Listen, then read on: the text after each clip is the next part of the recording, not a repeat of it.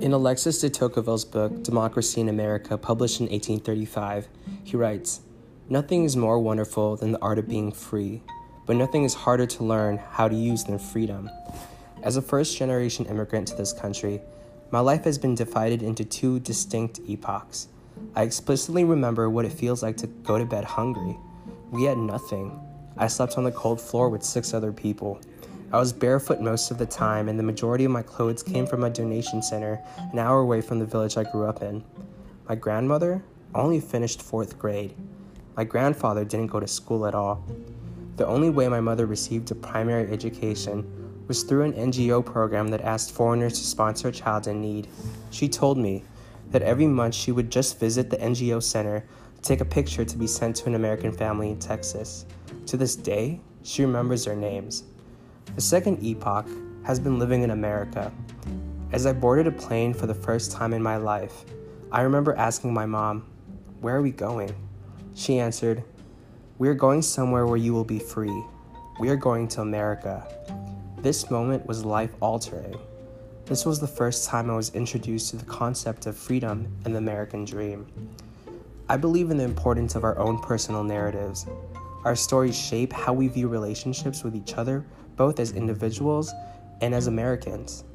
My experiences growing up in poverty and seeing my mother struggle to feed my sister and I has forever impacted the relationships with the pillars of America's philosophical creeds of freedom, of equality, and of justice. At the age of six, I was already interested in these governing doctrines. This is why in this podcast, I will explore the concept of a universal basic income and the role such policy plays in America's quest for a more just and equal society.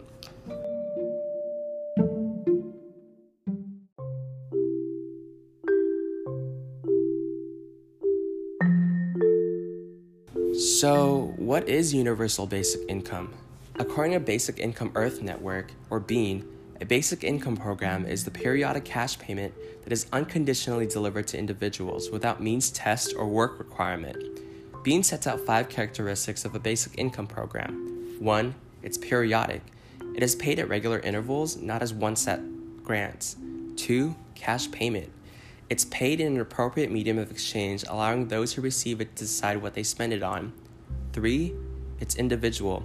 It is paid on an individual basis and not, for instance, to a household. Four, it's universal.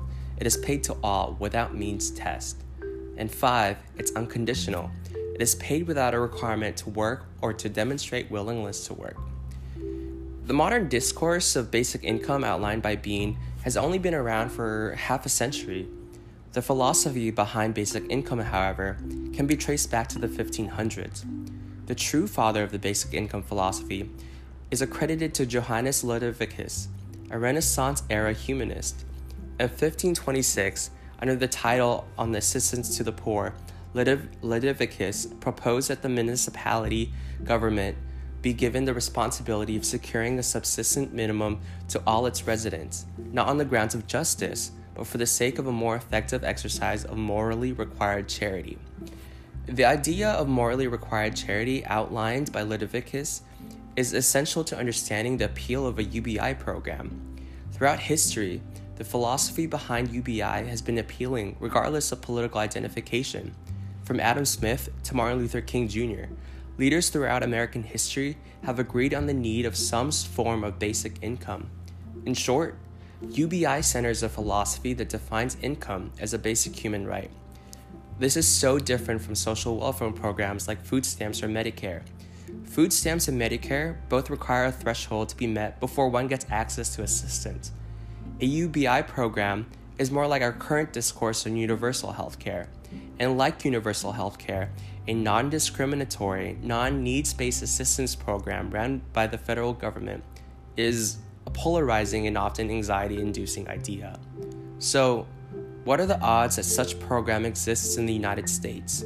Who is taking the lead on making the moral claim of income as a basic human right? and what are the best circumstances that such program can exist and thrive.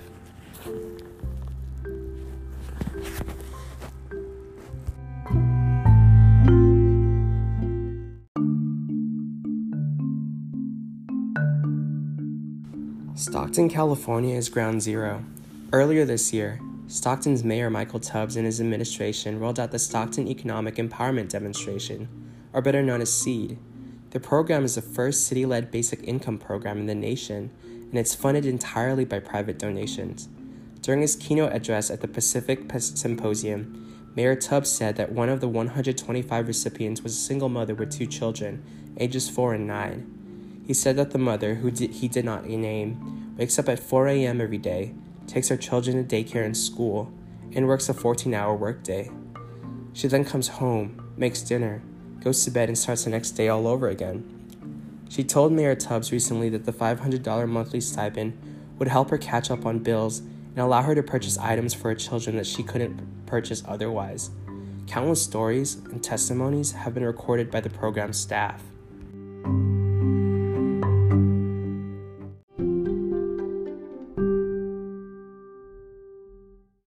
Is it over here at the barbecue place? Okay.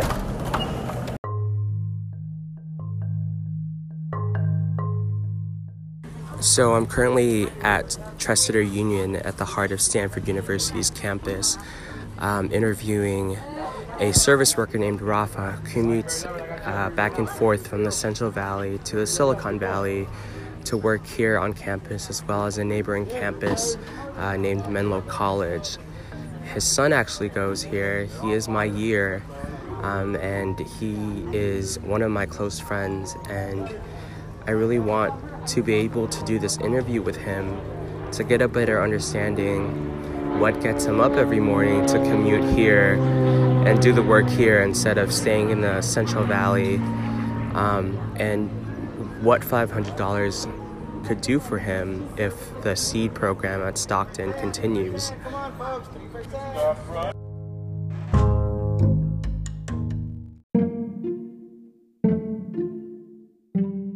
I meet Rafa at Tresidder Union. He looks visibly tired, but he has a smile on his face. He's surrounded by his friends. We walk together outside. He waves goodbye to them and tells them he'll be back.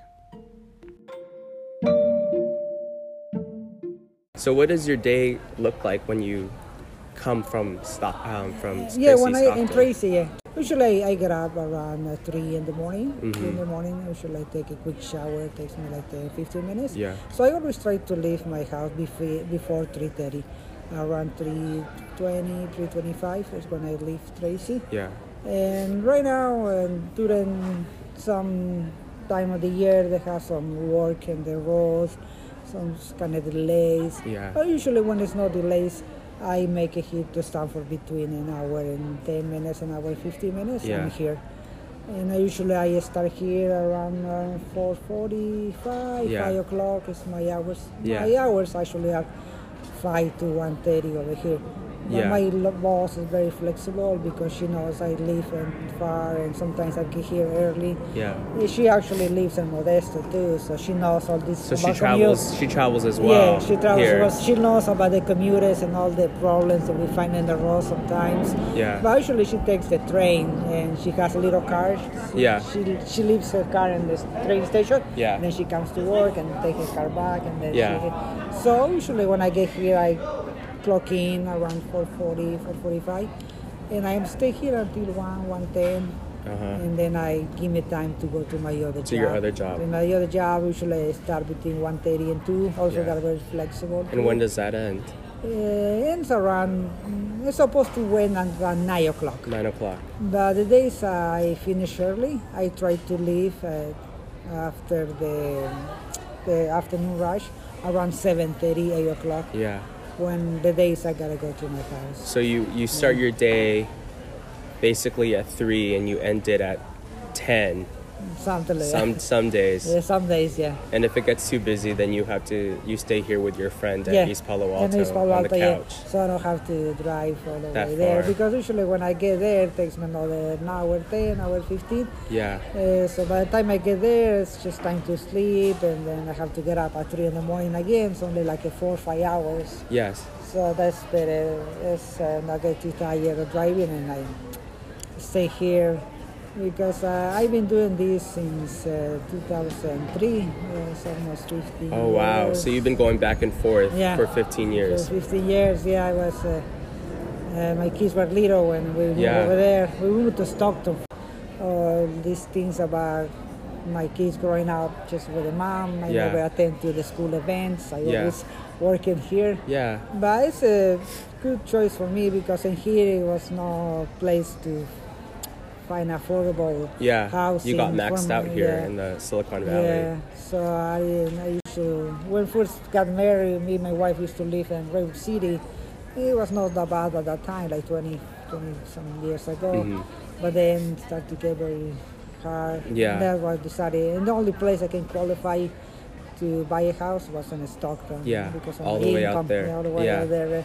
I was planning to stay there and find a job over there, but it's so hard with the salaries over there. The money they give you is not competitive Mhm. the one I can make over here Mhm. because I have to start all over again over there and make less money. I can afford the payments of the house. Yeah. So after I looked a little bit there, I just decided to start the commute to come to Stanford. I've been here for Stanford all, all my life. Yeah.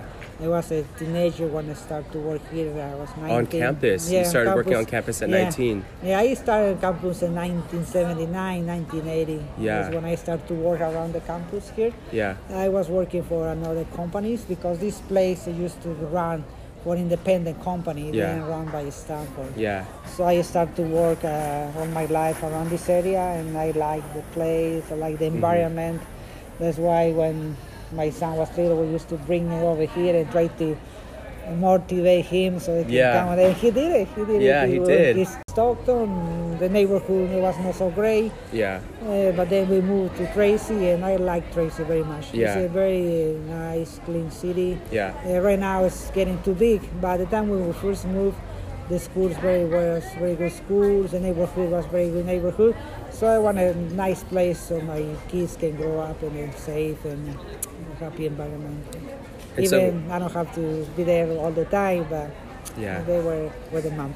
Yeah. So, do you know a lot of people that do that? That that uh, come from the Central Valley here to work? Uh, I have different co-workers here. That do that. They, they usually do that.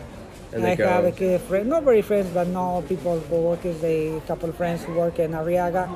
They live in Modesto, and usually one of those guys he has like a band pool. Mm-hmm. So he bought a band, and he brings more people from Modesto To work here on yeah, campus. uh, I don't know. Uh, uh, the lady, the girl who was over there, her name is Michelle. Yes. She lives in Modesto too, Uh-huh. and she rides the, the, van band pool, pool. too. Yeah, and she comes here every Wow. morning with the other uh, people. They say they're around the campus Yeah. here, so probably there's a lot of people Yeah. who live in the Central Valley and work here in Yeah. Stanford too. And so, what do you think about a program like Seed, which is run by um, the government of Stockton, that is piloting this program that gives $500 to anyone basically unconditionally? Do you think that that would help you in some sort of Well, way? What is the condition uh, that you have to? No conditions. No conditions. It just give you some money so you can have uh, Five hundred dollars, yeah, yeah. five hundred dollars every month. Mm-hmm. There's no conditions. It, they don't care who you are, but that's the money. Do you, how how do you think that would help And you can use the money for for anything. anything? For want. anything? Oh, yeah, yeah, yes. I think the it helped made me because um, the gas is so expensive right now. Yeah. The bridge, you have to pay a toll. Uh, the cars is worrying about just to last for one, two, three years, and then the cars start to Yeah. have to buy another car because you're driving so much. You Yeah. put 25, 30,000 miles a year. Yeah. So just finish with the cars. Because to add that up, Yeah. right? Yeah. You're driving all the way here. You're paying for gas. You're paying for maintenance. You're paying for the time that you spend in your car. Right. And so the $500 you think would help in decreasing that burden from Yeah. your paycheck here. my paycheck, yeah. Yeah, so Yeah. Uh, because in here you have to pay parking and all this have to have over That the school doesn't doesn't no, pay for. No, uh, one, the only the program the school one time mentioned to me if I wanted to ride the train. I don't know if still the program is still Oh, on. okay. Public Yeah, transit. Public transit they pay or Yeah. subsidized, and so they But that's what three three hours on yeah, the train. But for me, uh, it didn't work because uh, the first train uh, arrives here around 6:30, And usually when I And you have to be here I have before to be then. here before that. Okay. Uh, so, and then at the time in the afternoon, the last train leaves around five, six o'clock, and I'm still working on my other Mm-hmm. job at the time. So I didn't pay much attention about uh, Yeah. this program because so- it, was- it didn't work for me. So maybe five, ten years from now, do you still see yourself doing this commute every day? Uh, actually, uh, I wanted to to move closer, but every year something else. they keep staying over there because the affordable places getting shorter and shorter. There's no Yeah. no place. Even you want to rent over here, you want to rent a two bedroom apartment, you're gonna pay twenty five hundred, two thousand dollars. All Yeah. depends the area. And over there in my mortgage, I have a nice house for five bedrooms, Yeah. and I pay only like twenty five hmm That's the cost of an apartment. of apartment. Yeah. that's the cost of apartment here. But I am planning to do this maybe for another five years until reach 65, 64. Mm-hmm. Maybe then I'm gonna try to uh, start working. Maybe. Yeah. And by the time I should wait for my kids, my daughter to graduate, and then uh, I won't stop completely of working. Maybe I'm gonna just gonna quit my, one of my jobs, only Mhm. car one job, because uh, all my life I've been working and. It feels strange to start working just suddenly. I feel very Especially anxious, here, right? anxious and nervous when I start working because my body used to move and all the time coming from here to there and always doing something. Yeah. So I don't want to stop completely. Yeah. But by that time, I was planning to sell my house over there if I still uh, have it, Mm-hmm. and then uh, maybe have some money already for my work for 1K retirement here. Mm-hmm. Maybe my social security gonna help me, so maybe I can rent or buy if it's possible a small Yeah. studio, a small apartment Yeah. just for me and my wife Yeah. and then keep working just a part time, some hours during the, during Mm-hmm. the week, and then start the commute, no more driving long distance. Yeah. Um, but for now, uh, uh, in the short time, uh, not yet, because uh, my daughter just uh, she's going to start her junior year this Mm-hmm. year, so she still have four or five years more in the school Okay. and I need uh, the money that Stanford gives me because it's uh, very helpful to me. Stanford pay for the tuition for my son and for Yeah. my daughter almost everything. Yeah. yeah. So I it's a big, big, big help. And I don't have to ask for too many loans for them. Yeah. So, and right now that's why I keep working so I can Stanford can pay still the tuition for my daughter. And Mm-hmm. my son is gonna finish this year, but he has another year and he find another ways to pay for To that pay for that. and it's very helpful and it's a very nice place to work in here. I'm very happy in my life working here. I never have my mind uh, going and another find another job. I've been very successful and very happy working around here. Yeah. Gives me the opportunity to grow my family. Uh, still, I have to have to know another job because in California I have to have two jobs Two. to survive. Three. Yeah, Yeah. yeah. All right. Thank you so much. Oh, I think that was that was really helpful to Thank get a larger picture. Yeah, Thank you. yeah. Thank, Thank you. you. Thank you. And hopefully Don't work too hard. paper. Yeah. No, no. Actually, right now, like I say, uh, Menlo College there in semesters. Yeah. So we have only like a few summer students. Okay. That's Uh, good. It's only like few, fourteen, only four or five hours. Okay. But nice to meet Nice you. to meet you. Thank you. Thank see you. See you. Graduation. Yeah. Yeah. see ya. Okay, Bye.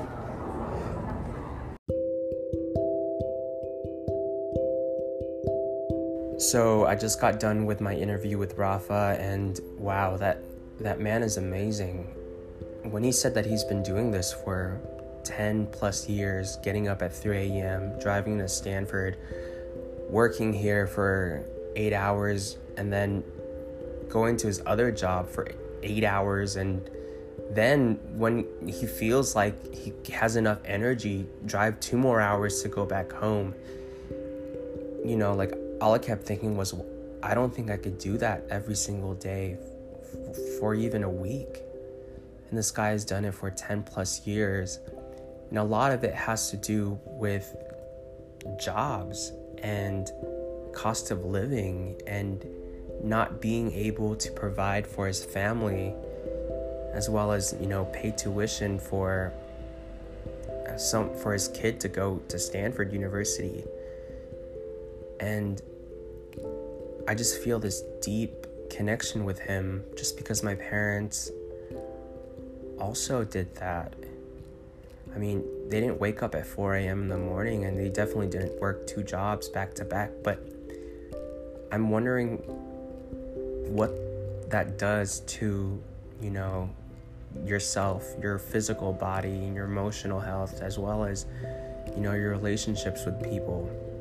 I could tell that when I was interviewing Rafa, he kept thinking or he kept saying how he missed a lot of his children's childhood, but that's okay. And, you know, I think at this point, I have to confidently say that that's not okay. And, you know, that's it's not his fault, but it, it's just sad to know that he has that regret that he lives with.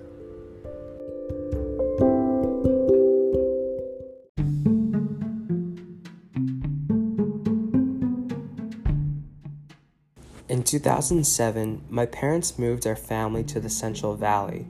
Like Rafa's story, we couldn't afford living in the Silicon Valley anymore. My parents originally settled in San Jose.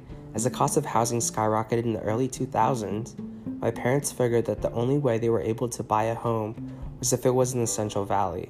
We settled in Lathrop, California, about four exits from Stockton. The house was a large 2,000 square foot newly built home. The financial crisis of 2008, however, decimated the Central Valley's booming housing market. My parents lost everything all their savings, all their furniture, everything, and they filed for bankruptcy. By the end of the year, we were left homeless and searching for affordable housing back in San Jose. It's been 10 years or so since the last time I saw our old home. I wanted to see how Lathrop, Stockton, and other neighboring towns were doing, if they were doing better than the last time I left them. So I just turned into the street um, where my parents used to have a home, and it looks like it hasn't changed that much. The houses are still, you know, looking brand new. The lawns, however, are a little bit mm, not as well kept as they used to be when the houses were first built. Um, my parents bought their house for around $570,000 in 2006 and basically moved our family outside of the Bay Area to the Central Valley because we got priced out. Um, and when 2008 happened and the bubble burst, the housing bubble burst, the price depreciated so much that the house was now worth $120,000. And my parents just couldn't live with that in terms of refinancing and living in a house that they bought for 500 a and it now being 120 i mean these are the same stories that hundreds if not thousands of families went through um, during the 2008 financial crisis both in lathrop and in stockton. I mean stockton california was a financial or foreclosure capital of the world and you know just decimated neighborhoods there poor neighborhoods already. And just being back here is a reminder of that traumatic time in my parents and my life of of really ultimate change and economic destruction. Um, I'm walking towards our old house, and usually a lot of people and their family is out and about and kind of chilling on their lawns and enjoying their Sunday off work. And it looks like that's not the case anymore, at least today. Um, there's cars passing, but that's about it. I'm gonna try to knock on our my old house and see if the current residents are willing to talk.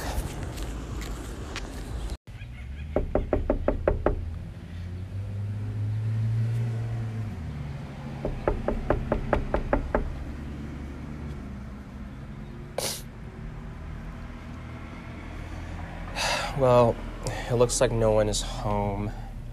It is Sunday. A lot of people go to church Um, it's a predominantly Latinx community here, at least in Lathrop, so I'm not that too surprised that no one's home right now.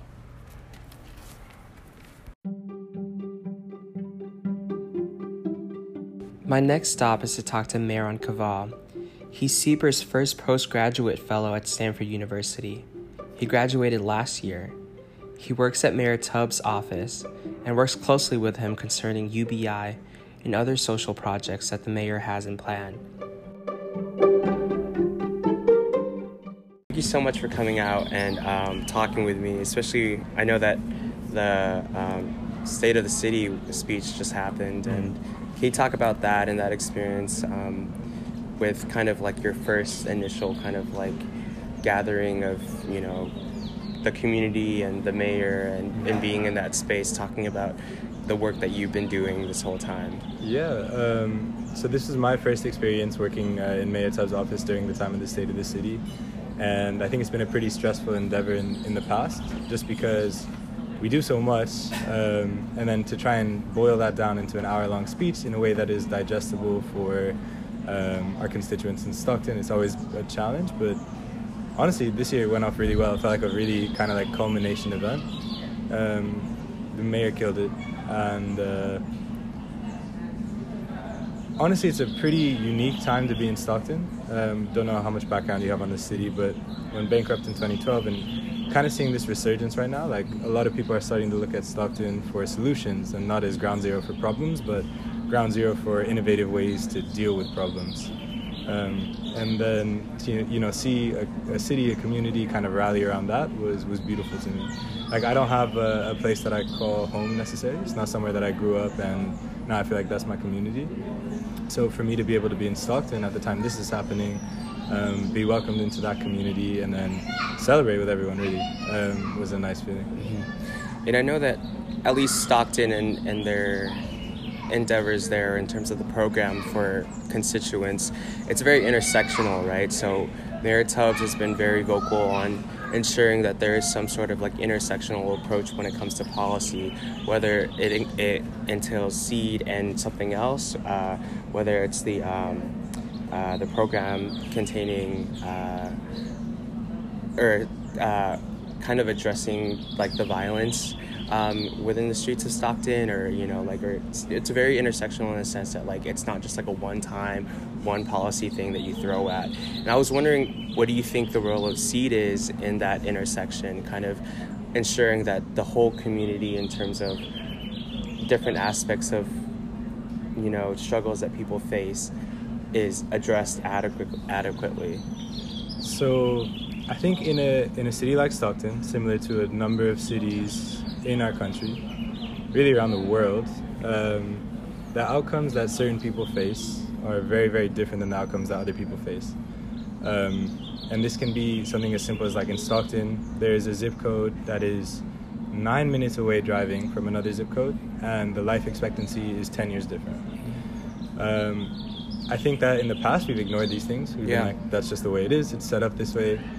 Uh, and it's just immediately it's evidently clear um, that no, these are actually structural decisions that people have made in the past that have led to these outcomes for specific groups of people. Um, and it's all encompassing, right? So, getting at that intersectionality kind of point. Um, we don't live single issue lives. Uh, it's it's hard to remove the outcomes of violence without talking about education, without talking about housing, without talking about um, adequate mental health and trauma services. All of these things are related, and if you're really trying to trying to deal with an issue, trying to lift people up, you have to understand that and attack everything in that kind of with that kind of lens. Um, with respect to seed, that that's kind of the whole idea, right? Like you hear people talk about um, universal basic income as a means of dealing with this like soon soon come automation um, situation and really that's that's not the way that we're thinking about it we're saying no the status quo is actually awful mm-hmm. you know that nearly one in two people can't afford a $400 emergency mm-hmm. people are out here living paycheck to paycheck working two or three jobs don't have time to spend with their kids and as rents go up they might not have housing mm-hmm. all of these things are related, and and we what we're trying to see, what we're demonstrating is that.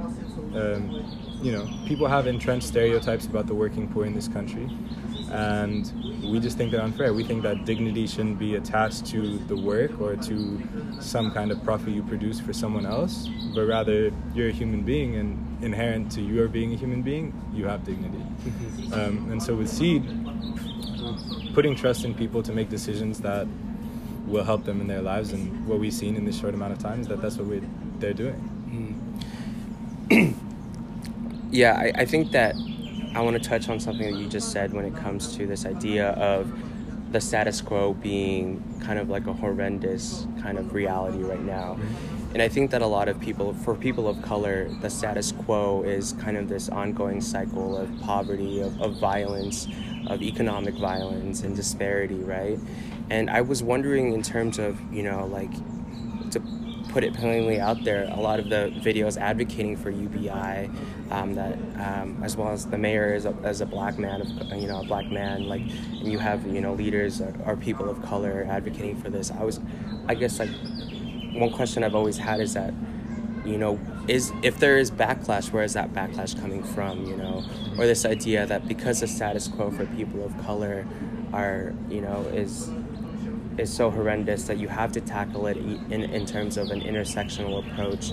You know, how do you, you know, what obstacles do you face in terms of people not understanding that that sort of system of violence is very much intrinsically holistic, right? That it's not just a one kind of issue kind of thing that people are facing.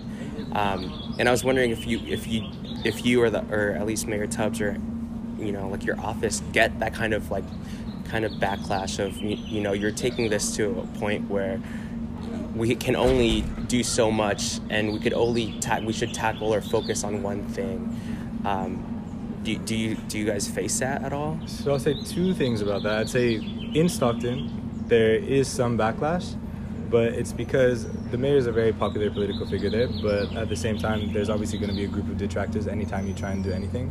That's just kind of a, the way things work. Um, and there, I don't think it's so much. Um, I don't think it's the same type of kind of criticism that, that you're talking about. I think it's literally just they don't like the mayor, therefore his policies are not going to be supported Mhm. by, by a certain small sub subgroup of people in the city. i got you Um, I think that right now, because of this automation risk, we're seeing a lot of people who would traditionally be in those kind of structures of power supporting this policy. yeah So there's a lot of alignment as far as um, people who are interested in what's happening in Stockton and people who would not traditionally be interested in it and want to see positive outcomes from it. Um, I think that what we're talking about, really, to, to boil it down, is, is a legacy of white supremacy in this country. Um, and that's not something that one universal basic income demonstration is going to address, but what lessons can we learn from it? And I think that what I've heard Mayor Tubbs do and what I've been able to do is I've been in different circles talking to people with differing viewpoints is kind of break it down to, to a question of values. Mm. Like ultimately, regardless of who you are, what your political background is, even if you're ignorant to the idea of white supremacy, you say, "Oh, I don't even like. I don't get it. How does that affect my life? It doesn't. Like, you can just work hard and get to where you need to be. This is America." Um, kind of spreading that narrative. Um, I think if you boil it down to like its core, like, okay, well, there's a lot of people who are working extremely hard, 14 hours a day. Uh, they don't have time for like free time. They can't invest in themselves and go back to school and try and re reskill themselves. They, they don't have the opportunity. Um, they're forced to live this life and, and not necessarily through any fault of their own. And I think, yeah, sure, some people aren't going to understand that, but at the end of the day, what we're trying to make people think about is, you know, is that right? Is that okay for there to be billionaires within an hour drive from those people? Um, I I definitely fall on the side of no, and and some people might disagree, but as I was saying before, like with Mayor Tubbs, it, it's when you when you kind of phrase the question in terms of values, you know, like do you think that's fair? If that was your life, do you think that that is an acceptable outcome for you for your children? Do you think you need to struggle that much just to, to skate by and not really have, have a chance at this American dream, quote unquote? Um, yeah, I'm not sure if that answers your question. It does. It does. I, I, I think that part of it is that idea, right? That like, for the longest time, we've been having this conversation about welfare, social welfare, and having this idea that like it all boils down to one economics or one some sort of policy solution.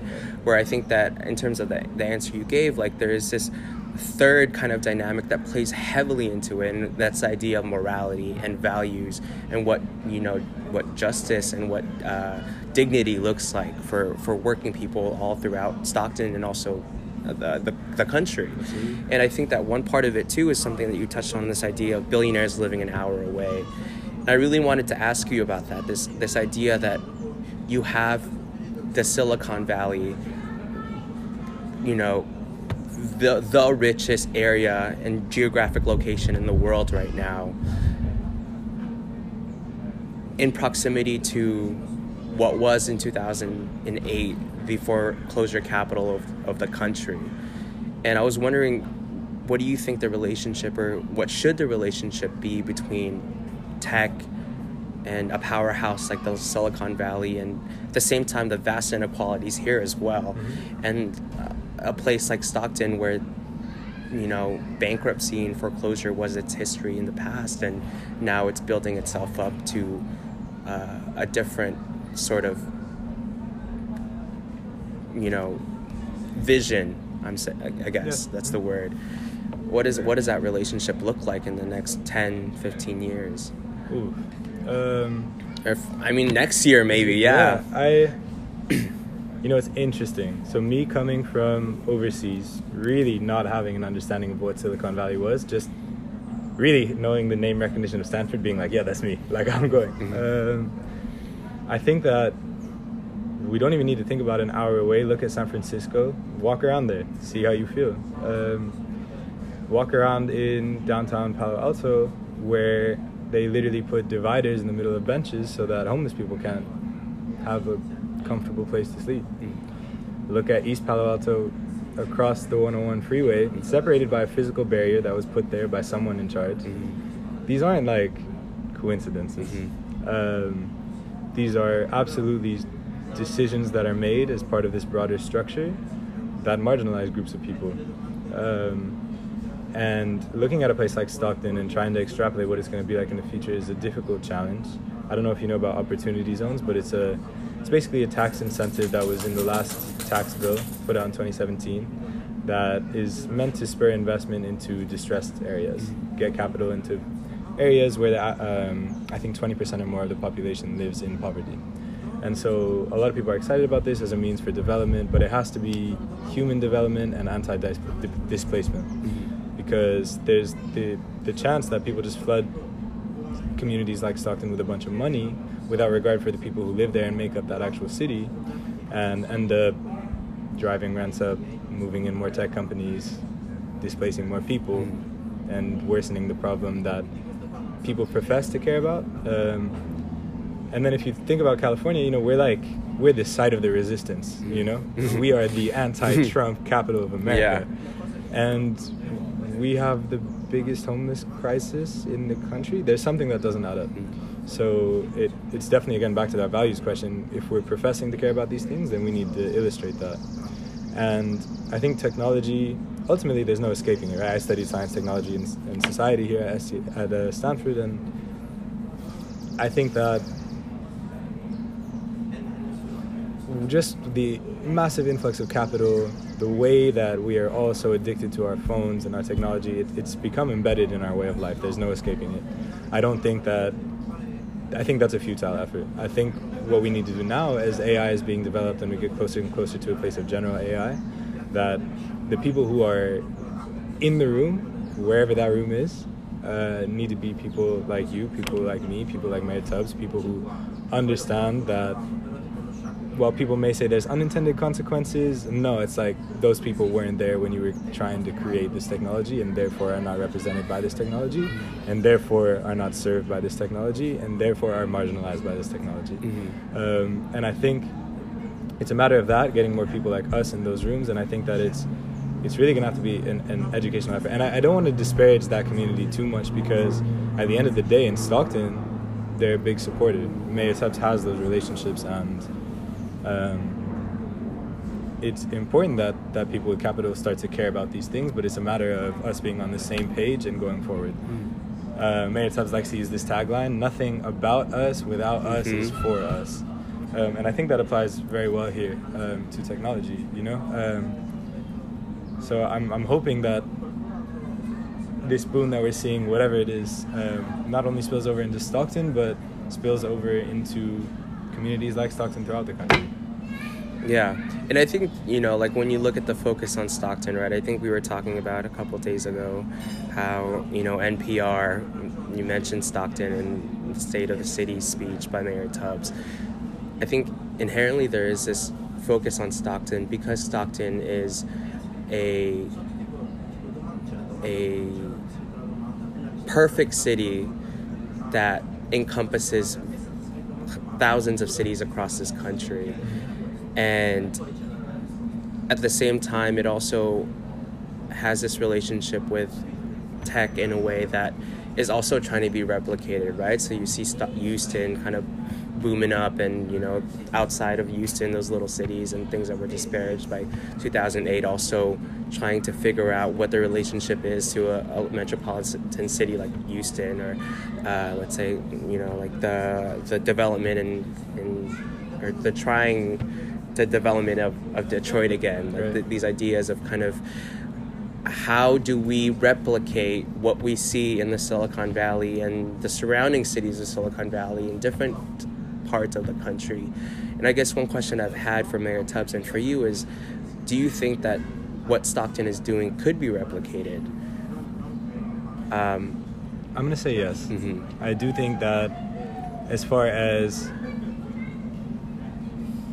I think that the North Star tenets that we do everything with are okay, status quo, untenable, we need to do something about it. Understanding that the issues that we see and face are not going to be solved, say example, violence. We can't just hire more cops to deal with it. We have to really deal with the root causes. And I think that if people start approaching um, the issues that they face in their communities with that same holistic, intersectional kind of lens or perspective, then it is possible to replicate some of the outcomes that we're seeing in Stockton. But I will also say, you know, like I started interning in Stockton the summer between my junior and senior year here, and it was the mayor's first year in office. Seed hadn't rolled out yet. We were looking at advanced peace, but it hadn't rolled out yet.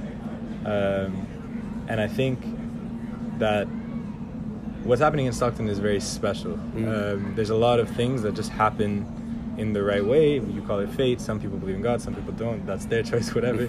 I, I, I really just I, I have this very strong belief in my core that um, what's happening right now is meant to be happening. Um, Mayor Tubbs is an extremely dynamic leader. He was born at a specific time. All of these things that just happen to fall in place with Seed, the relationships we have, coming to Stanford, all, all of this stuff doesn't just happen.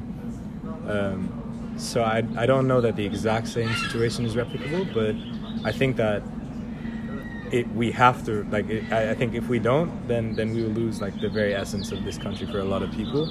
If we don't replicate that that understanding in the things that we're trying to do, in the solutions that we're trying to pursue. So I think so. Yeah, and, and I guess like it touches on this idea too, right? That that has mentioned has been mentioned over and over again of of where we are at our given place, and at the same time, the institutions that we've attended.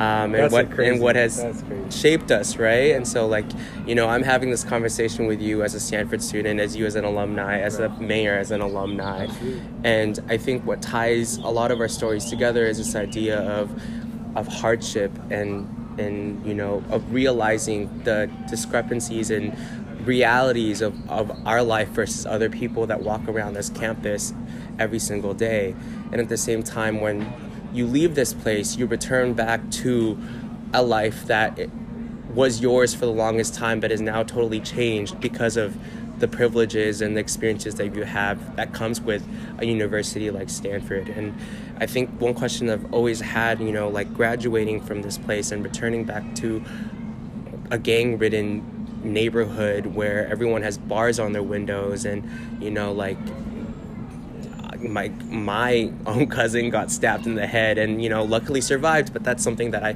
I deal with and carry with you know every time I go home or go back to the city where I grew up in. And I think that you know like hearing Mayor speak, he does draw on this idea of Stanford being a point in his life where he realized that what his reality was before coming here should not is is not the reality of a lot of people that come to a privileged place like this campus or to this university. And the question that I'm really getting at is what do you think the role is of a university like Stanford or other universities throughout this country of maybe teaching or or having the capacity to you know turn out students like you or Mayor Tubbs or me of wanting to do something about these issues and and at the same time do you think that you could you could totally be like no this didn't affect me at all right? Like i did i got nothing from this place. Like i thought about these things before i came here and you know like i wanted to do something about it after right, and so i guess that, that question is that that's something that i have anxiety with right? Mm-hmm. that like how do i tackle this issue that has affected my life before I came here with the privileges that I've had and and do you think that those privileges are are are uh, are important I guess uh, for you or the or the role that Mayor Tubbs has? Um, um, okay I'll put it like this. So there's there's two things that I'm kind of thinking. Yeah. One um, okay, on the Stanford side and then on the personal side. On the Stanford side, Stanford is is funding me for a year long fellowship in Stockton. Mm-hmm. Something I otherwise would not have been able to do. So in that way, I'm grateful to Stanford because I feel like they've allowed me to pursue my passion. They've allowed me to um, do work that I'm very proud of um, and continue to be proud of, and, and I'm grateful for it. Um, at the same time, providing one student a fellowship as a $30 billion institution um, is not the scale at which I would like to see an institution like this operating as far as creating more equitable outcomes for people like you and I or Mayor Tubbs. Um, on the personal side, if I think about this sometimes, it, upon graduating from Stanford, you're automatically kind of thrust into this weird elite circle of people, right? Like throughout human history, maybe 200,000 people have ever graduated from this school. That's a small group of people. If you were like, what, 4% of your class probably got in, of that, you know, like it's really, when you start boiling it down into percentages of people who exist on this earth, not even America, the earth, mm-hmm. like it's crazy what type of privilege we have gotten access to has been thrust upon us. Um, and for me, what I think about is the opportunity I have because of that. So, like, I think about my parents. My parents both immigrated to this country. Um, my dad from Uganda, my mom from Zanzibar. My dad was a refugee in Italy for a year, got sponsored by a Lutheran family in Wisconsin, found his way to California, met my mom. My mom came for education when she was 16. They both went to Cal State after they had my sister. Like, it's a very different life. They've put me in a position um, to be 22, having graduated from Stanford. Um, and I think about that, and it carries a lot of gravity and weight with me as far as what I want to do with my life. Um, and I think that the way that I think about it, it I wouldn't say that it stresses me. I'd say that it motivates me because I recognize wholeheartedly that it's kind of arbitrary. There's no reason that I was born in this circumstance. There's no reason that I'm the one who got into Stanford and it wasn't my cousin or it wasn't whoever from wherever. But this is this is my life. This is what I have, um, and because of that, I do feel a more imperative, a responsibility to help others gain this access, to um, speak as freely and openly as I want to, knowing that um, not everyone has the opportunity to share these truths with other people. Um, and I think that's that's what's kind of been easing my mind a little bit and making me feel less anxious. It just understanding that that's what it is and saying, okay, now now it's the, the challenge of what do I do with it? How do I leverage this newfound privilege, this newfound network? Um, what is available to me to give it back to more people. and that's that's kind of the lens through which I approach it. So Yeah. It's a lot to think about. it's a yeah. lot. I know. Yeah. I'm Yeah. sorry. I just, I, it, it is a lot. That's that's the thing, man. It's a lot. You know, like we don't realize this. I came in. I was 17 when I came to Stanford. I was 17. My parents, like, I'd gone to international schools my whole life. Um, it's a very, very particular understanding of the world. And like, I feel like when you're in high school, you don't. At least me, I don't think I was reflective enough. I don't think I. I don't even think I had the language or understanding to really think about what it meant for me to be going to Stanford. But as time's passed and I've been able to really like get into it with my parents, talk to them about their lives, understand the sacrifices that they have made, and real sacrifices, not stuff that I will have to do in my life because they did. Um, yeah, I mean, I'm I'm moved. I'm grateful. I'm touched. I'm like, okay, now what am I prepared to do today? To do the same thing, not only for my kids, but for your kids, for kids of people who won't even get to Stanford. Um, that that's what what motivates me. And I think that, you know, like hearing you talk about values and, you know, your personal story and just the authenticity in your voice when you tell it, I think that, like, you know, like hearing from Mayor Tubbs in his interviews as well, like, I think that's something that runs authentically throughout your office. And I hope that it does, right? That, like, that, you know, coming into this interview, I had these like preset questions about seed and e- economics and policy, and you know, like the viability of a program like seed on the national level, and you know what that what that looks like and what it means. But you know, I think that just having that conversation about your background, right, and and the background of Mayor Tubbs and how it influences our worldview and how we view policy and how we view how we can better our communities is so important into advocating a program like Seed. Um, and the reason why I got into this UBI, you know, project and doing a podcast style like this is because I value those stories.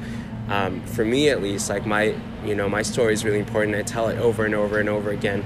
My grandparents didn't go to college.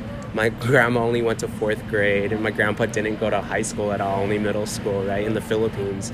And um, my mom was one of those kids where uh, you got sent a picture of every single month for donating your thirty dollars, Wow. right? Like Wow. that was the only way she was able to get through high school, and like at least for me, like you know, I came here when I was seven from the Philippines, and you know, this was also a big culture shock. Let alone you know, like coming from a developing country to a, a gang-ridden city like San Jose and the Yeah. neighborhood that I grew up in, and then all of a sudden transferring that out again Like into a place like Stanford, Stanford, and you know, I think that inherently what what ties my story all, all together, at least in doing the work that I'm doing right now, in terms of wanting to explore seed and, and UBI and, and these very large philosophical, economical issues that our country faces, is this idea that I understand at to some extent I will never understand the hunger that my grandparents had or the or you know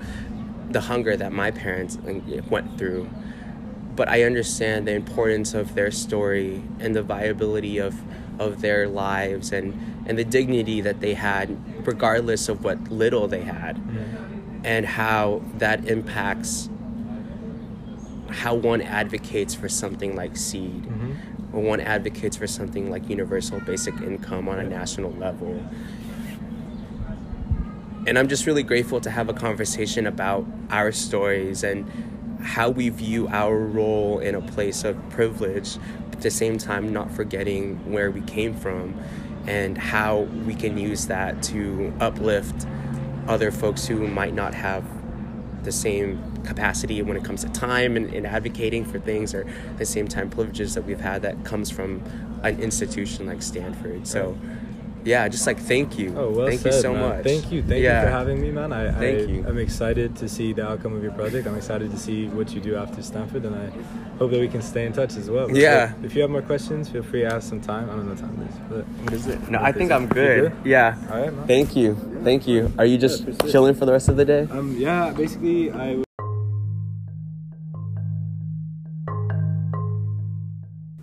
talking to Mehran really helped me understand why policymakers do what they do in terms of what they believe is right for their constituents.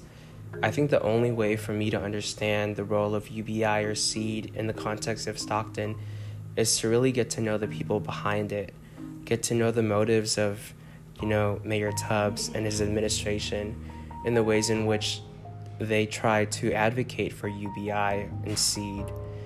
And I think that talking to Mehran, it's really opened my eyes in humanizing kind of the process of advocacy. I think a lot of times we see politicians and we see policymakers as as basically puppets that have motives and use you know shady ways to achieve those motives. But I think talking to Mehran, it really changed my view on that.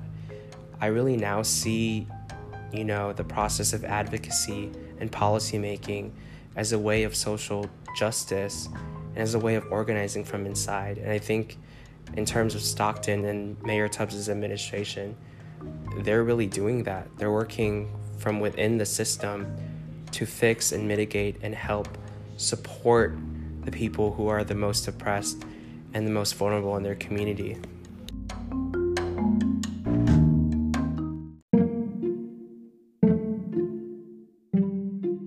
Now, at this point of the podcast, I was originally set to meet with Sukhi Samra, the executive director of Seed. Unfortunately, due to the quick turnaround, I was unable to schedule that meeting. I have five questions for her, and I thought it'd be best that I just read them out loud right now. 1. How does Seed accurately track its economic impact if the program is universal and not needs based? Basically, someone who's making 11,000 is going to get a, the same amount as someone who's making 45,000 are we working towards equity or equality. I wanted to know also what her hopes was for Seed in a national UBI program. What's her biggest fear in the next coming months, especially as we know that the funding is running out? Also, conditional cash transfers are used to encourage the behavior of utilizing public services, such as education and health services, which, in terms of economics, lead to a reduction of poverty in the long run. What's the difference between a conditional cash transfer and a UBI program? How does one create incentive if we just give money away? This is something that has been brought up time and time again by critics of a UBI program. Should SEED or a national UBI program be separate from, exec- from already existing welfare institutions? SEED is currently funded by private donors. If the data collected concludes that the program is successful, will the program still be run via philanthropy or should city governments take on this responsibility? And with such responsibility, are we taxing people? Lastly, UBI is a popular idea in the Silicon Valley. From Elon Musk to Mark Zuckerberg, tech has overwhelmingly supported a UBI system. Their view is that such program needs to exist due to the inevitability of automation and AI. Is this a credible fear that she has? These questions, I believe, paint a holistic picture, both in policy and both in the social circumstances, of how a UBI program can be successful in the United States.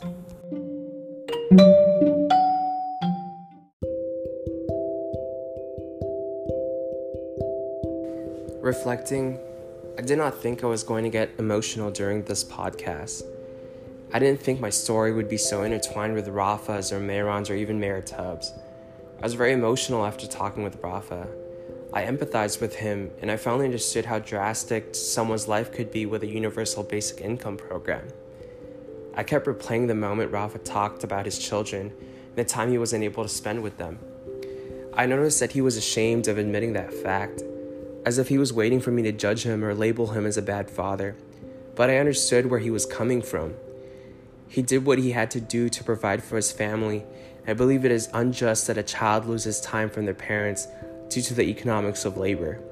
I kept thinking about how $500 could help him and his family. I mean, that's gas money right there, or dinners for a month, or other ways he could use that money.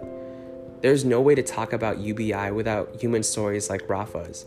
Sure, like we can talk politics and policy, but it's in these stories that matter the most. We always have to ask ourselves how are we bettering our communities and how are we helping the most vulnerable in our communities? As a first generation student of color, I didn't see myself represented in the frames of policymakers plastered over Sacramento's Capitol building. Meeting Mehran has really opened the possibility of me working in policy to better help communities. I've always been a community organizer working from the outside in. Talking to Mehran, I've realized just how important working from the inside out is in the larger scheme of things. I don't believe you necessarily have to choose one or the other, but I do believe that they are both equally important if we want to make a holistic approach to large issues like poverty. What does change look like? How do we make sure that we center the stories of our communities when we create policy? Mehran really got me thinking about effective change and effective leadership. Going into po- this podcast, I didn't think Stanford University would be such an integral character. In more ways than one, Stanford is intrinsically tied everyone together. This goes to question what is the role of Stanford University and other universities in creating a more equitable society? As a senior graduating in less than a week, I'm reminded of how big of an impact Stanford has had on my life. I'm a first generation immigrant of color, and I'm the first person in my family to go to college. Stanford will forever change the way people perceive me. This is very daunting to think of, but I think Mehran really worded it nicely. He said, In the history of humanity, you are part of an elite group of less than 200,000 people who receive a degree from one of the most prestigious colleges of the world. It means nothing if you don't do good with it. This has really stuck with me, and I began to really question my role in society and the impact I want to bring in furthering human rights. Lastly, if there is anything to get out of this podcast, it is the importance of values. From talking to Rafa and Mehran to reflecting on my immigrant narrative and going back to the house my parents lost in 2008, talking about UBI was merely a way of talking about what our values are as a society.